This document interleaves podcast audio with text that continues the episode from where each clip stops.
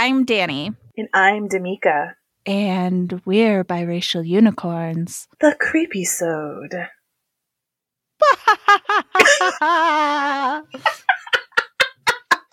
I'm living. I couldn't decide where I was going with that until it happened, but I, I, mine either. I was hoping like the the creepy sode, Ooh, creepy so time. you can't take yourself too as seriously as we take ourselves on some issues. You have to kind of like have a break a little bit, but Cause it's mm, Halloween month. Mm, mm, mm, mm Cause it gets a whole dang month, maybe more. yes. I don't know if we. I don't know what would I do if you didn't take fall is or autumn as seriously as as I. Yeah, as I gotta do. be careful with the word fall these days to make a. I did peep that on your Instagram. I did. You have to be real careful about fall. They say autumnal here, and I'm just like, now you're just oh. purposely being difficult. Like, oh, that sweater is so autumnal. I'm like, are you kidding me? I have enough pronunciation issues as, as it is. It's terrible. Lovely. I, well, because we take fall so seriously, we have decided, in lieu of our traditional uh, way of doing our minisodes, we're going to break away and treat you all and kind of ourselves to a surprise ghost story. yes, ghost stories. I just turned off the light and now it's dark where I'm recording except for the glow of the computer screen. But but a problem is there's a mirror next to me, and there's like nothing creepier than a mirror in the dark. Girl, I just I was like, oh, that's a great idea. I just turned off the lights. I'm like, I'm so in the mood. Why didn't I light a candle? I did. I'm i know. Woefully should have lit a candle. I know. Ah, I'm so. Uh, I didn't think about but it. Unicorns, you can pause yes. and light a candle and then join us again. Yes, yes, yes. We'll be here. All right. Are you back? All right. Uh, so excited. All right. I hope you have something cozy. I- am going to go first and I'm going to surprise Danny with, and I feel really excited that I get to surprise you because I know this is like a love of yours. So I hope I mm-hmm. do it mm-hmm. justice. All right. Danny. Yes. I looked far and wide for the perfect ghost story to tell you. Yes. And I thought, well, let's try a woman of color. And yes, they're all, they're all sad because they're slavery stories. Oh no! so I thought, what could I? What it's like? What could I possibly give Danny that she doesn't already have? That she doesn't already know?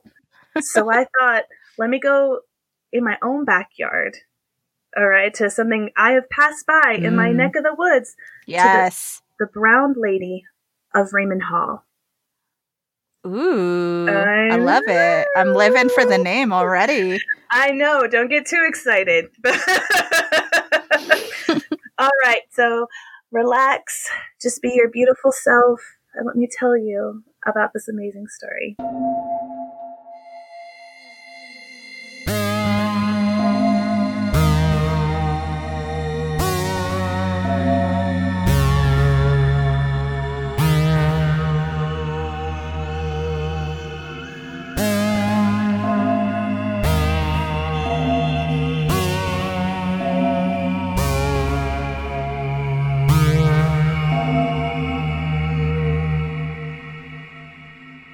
Begin our story in beautiful Norfolk, which is where I live, in the east of England. Many flock to East Anglia's countryside. It's got beautiful coast, it's got ancient forests. It's this beautiful phenomenon of old and uh, ruins. But if you're someone who's keen on the paranormal, you also know this is the home of one of the most recognized photo of a ghost, and that is going to be of the Brown Lady and Hall. It's this beautiful photo taken from 1936 of this grand staircase in one of these stately manors. You can tell the texture of the carpet and the gorgeous, beautiful carvings of the wood. And right hovering in the middle is this ghostly figure. So many have tried to duplicate this phenomenon, but still cannot objectify to it. It's it's amazing. It's so good. I'll have to send you the photo. Yes, I want to see the photo. The alleged identity of the 17th century ghost is Lady Dorothy Walpole, who was born in 1686. That's how you know it's really creepy. she came from this really well-to-do political kind of background and so of course she got to have this amazing hookup within it so she was a really good match for a second wife let's go ahead and clue in on that of mm-hmm. charles Townshend. they were estimated to be married around the year 1713. Of course, when you married, you would come back to the family home, which was going to be in Townshend Hall, of this beautiful Raynham Hall. And this country home, it's so gorgeous when you pass by. It's got this gorgeous red brick, and it was a really modern style home of the time. It was one of a kind. It was lavish amongst this gorgeous countryside. Now, of course, you would think on the outside that this marriage was made in heaven, per se. But people who know Townshend said that he was really ill tempered. And of course, it was a little questionable about his first wife as well. Now, Dorothy was young, and within their marriage, he was accused of committing adultery, which, where's the proof? And because of that, in this grand estate, she was literally locked in it and was not allowed to go out. Which, can someone help a girl out?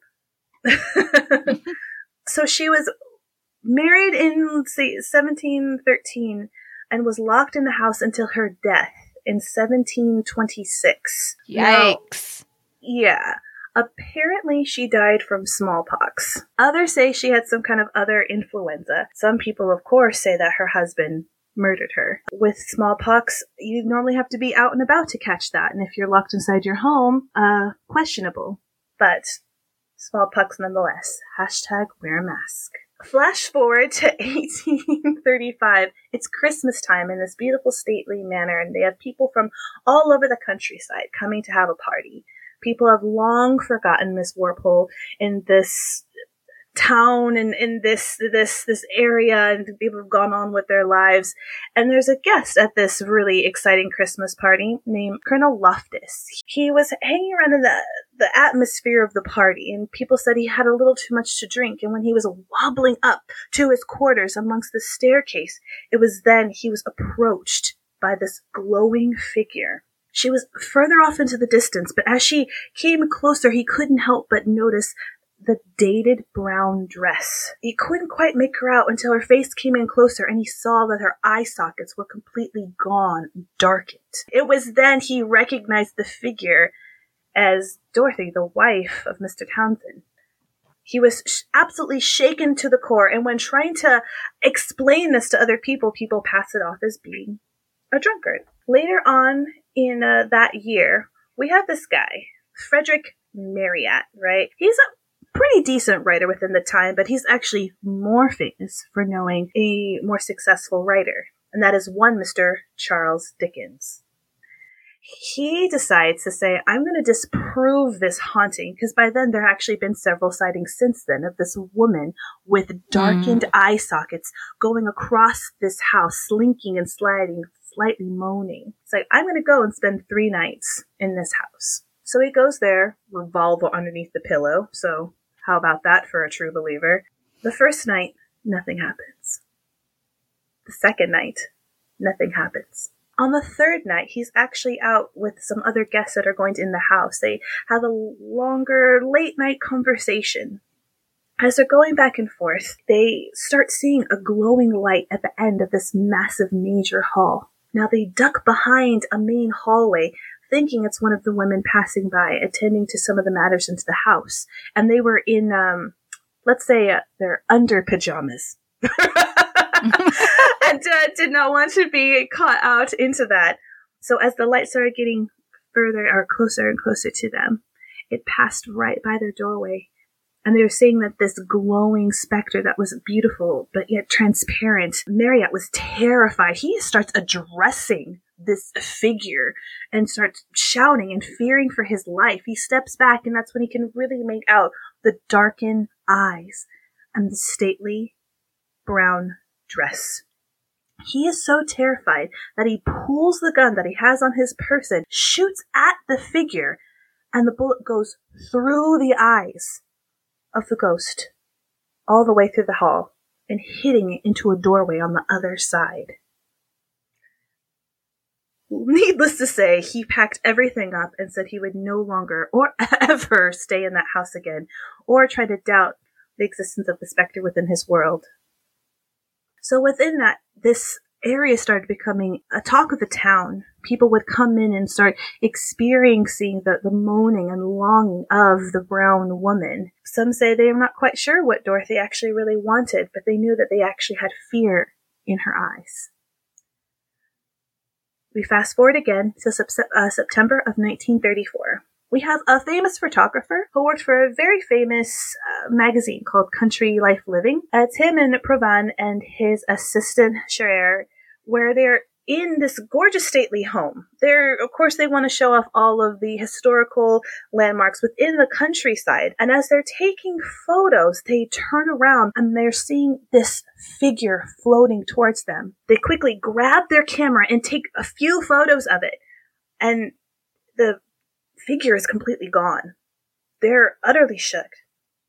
They describe it as a, a grim vapor like figure hanging within this grand staircase. When they finally developed the photo, which in cultural context is very interesting, they saw this ghostly, haunting image. The photo was published in the December issue of 1936 in Country Life, and then it was published again in Life magazine in 1937. From paranormal experts to magicians to politicians, they all try to mimic that exact look. Some say they were able to achieve it, but did not produce any proof. And some say that it, it was impossible. It had to be the figure of the brown woman. It's a very popular spot for those who still believe and want to pay respects to the brown lady. And it's, it's something I'm very thankful to have passed by my very self. So, if you're around in the beautiful Norfolk countryside, and you happen to see a stately brown dress and a woman with gouged out eyes, you might just want to say, hey, girl. And definitely don't try to shoot her in the eye. I'm just thinking she just wants company. Like, I just think she might desperately just like if I'm locked up in the house, I'm just like, girl. I feel like it's a cautionary tale for all mm-hmm. of us mm-hmm. who've been like locked up in our houses. I thought it had some really good like little notes to what's going on today. I love that when looking up for this story, they're like, and she committed adultery. I'm like, what proof? I like. Yeah. I like how that's also Classic. like, well, she, she committed adultery. So obviously, I had to lock the hoe up. but it's beautiful. I will send you the photo after uh, yes. when, we're, when we're all done. But yes, I think it's just super, super fun. I remember passing it before I knew the story, and it is a gorgeous, gorgeous building, and it is kind of the first of its kind. But you, I mean, we've both been places where you're just like, oh yeah, this place is haunted. Oh yeah, you can feel it, right? Like mm-hmm. it's just unsettling. It's really, real unsettling. And uh, yeah, I just uh, such a. Uh, England has a lot of stories, obviously, but I love that this one was mm-hmm. literally in my own backyard. So I hope you enjoyed the story of the brown lady. Yes, thank you. I love it. I love I love when women ghosts are described with a color. Like the mm. brown lady, the gray lady. Like I feel like yes. it's so common, right? Mm-hmm. Well, it kind of gives them a little bit more of a, an identity, a little bit, doesn't it? And mm-hmm even just the fact that I thought it was really interesting that men were like they were like the out of date dress. I'm like, I'm sorry, when did you become the fashion police? it makes me want to walk around in like an old timey dress and see how many guys like try to say I'm a ghost. I'm into it. I love it. I absolutely love it. And I think that the fact that there has been so many encounters and it, you know, obviously there's like tours you know, for mm. you know, and this is definitely like um the the peak of said tours. So I sent you one photo. The first one is the one I think is the most re- used one, and I think I'm not quite sure where the second one came from. So the one on the left is the one that was published, and it's really used a lot. Um, mm. It's kind of hailed, and people try to disprove it. They can't prove it, but they also can't disprove it, which I think is half the spooky fun. Yeah, the one on the left looks pretty legit.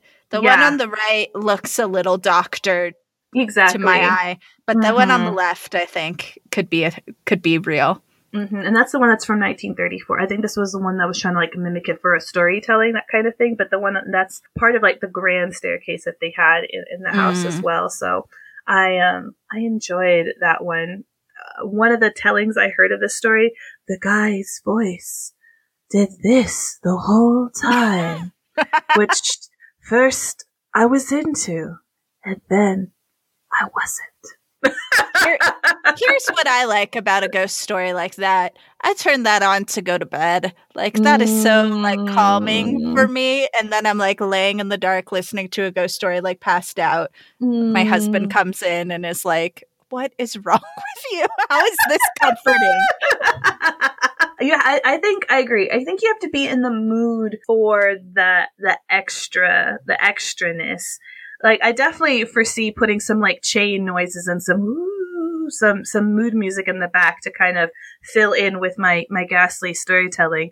But I I think it's it's an art form to get like a really well placed, well Mm. vocalized storytelling. Like it really is an art that perfect where it's like they're not taking themselves too seriously, but you're really drawn in and engaged. Yeah, yeah. Mm, I'm excited for yours. I can't wait. Well, you're gonna have to wait. I so know. I'm so impatient. I always have to go first, and then I always have to wait. it's a rough Ah. life. I know it's hard being the oldest. It's like it's like one month. To- It's hard. The responsibility. The spon- it's just a carefree life over here. The youngest. please, please, please, please. If you all have ghost stories, because I'll read this. I mean, I'll do this as a side hustle. I don't even care. We will totally do this up like of our own fruition. If you guys want to hear more ghost stories, yes, I, I love I love a good ghost story. So please, please share. hmm You can send it to all of our stuff. You know where to find us.